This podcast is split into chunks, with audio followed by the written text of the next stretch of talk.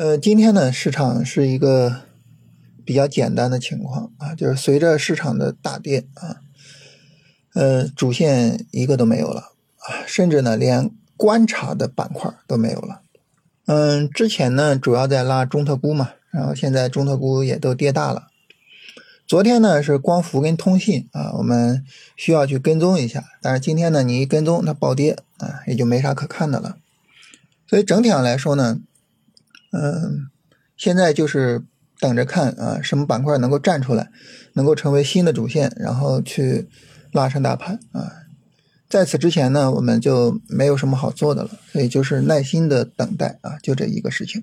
所以还是说啊，就是咱们聊这个行情呢，为什么在这种持续下跌中啊，不断的去聊说，哎，有没有操作机会呢？是因为咱们的操作级别比较低啊，咱们就是做这种超短级别的操作。那对于超短级别的操作呢，只要说市场啊有板块能够往上走啊，存在着所谓市场主线，那么我们呢就应该去做跟踪。那跟踪到什么情况下呢？就是没有板块了，没有主线板块了，那这个时候呢就没有必要去跟踪了啊。所以为什么前面一直在看啊这个上海自贸能不能行啊，是吧？中特估能不能行啊？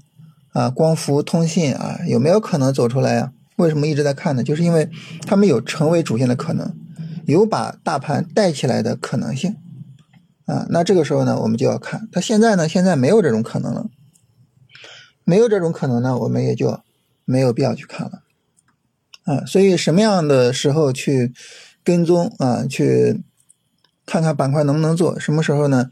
完全没有必要去看，完全没必要跟踪。这个其实呢，就是完全根据市场情况来。那如果说呢，咱们不是做这个超短这个级别啊，假如说咱们是做短线这个级别，那我们的跟踪结论就会不一样啊。这个时候呢，我去考虑的就是什么呢？有没有波段级别的主线啊？你这种一两天的上涨，然后呃，我我是不会去关心的。啊，我更关心的就是你有没有可能能涨几个月啊？那这种情况下呢，我们可能最近这段时间这行情看都不用看，为什么呢？因为就没有这种板块，就没有值得去跟踪短线的这种板块啊，就没有考虑这个东西的必要性。那这个时候呢，你就没有必要去看它，对吧？呃，那再进一步呢，如果说咱们做那种价值投资，是吧？做中长线啊，那现在虽然跌得很厉害，但是你从价值投资的角度。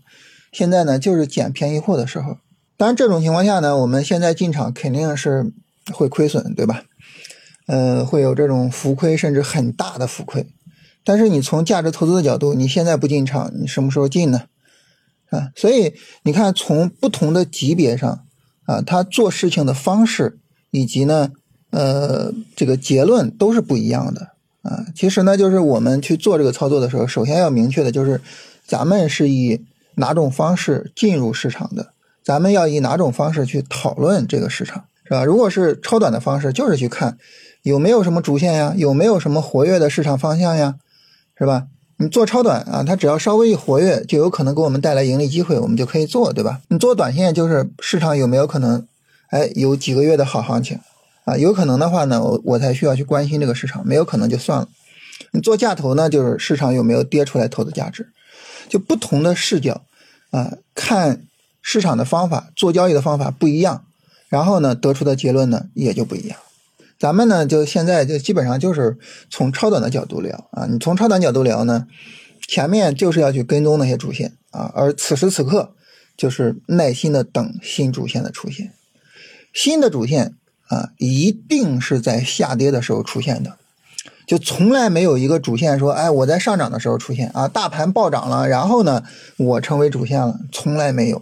所有的主线，它最晚最晚是什么呢？就大盘哎也见底了，大盘也涨了，那我主线我也涨了，最晚是这种情况啊。所以为什么在下跌的时候还一直去看各个板块，还一直去看谁会成为主线，就这个原因啊。所有的主线一定是在下跌的时候产生。啊，这个呢，我们可以回顾历史，你能发现一定是这样，所以就看看下周吧。但是下周也就四个交易日了，如果说市场表现不够活跃，那就是春节后再见了啊！哎，别管怎么说吧，呃，咱们这周终于是止跌了，嗯，大家好好过个周末啊，周末愉快。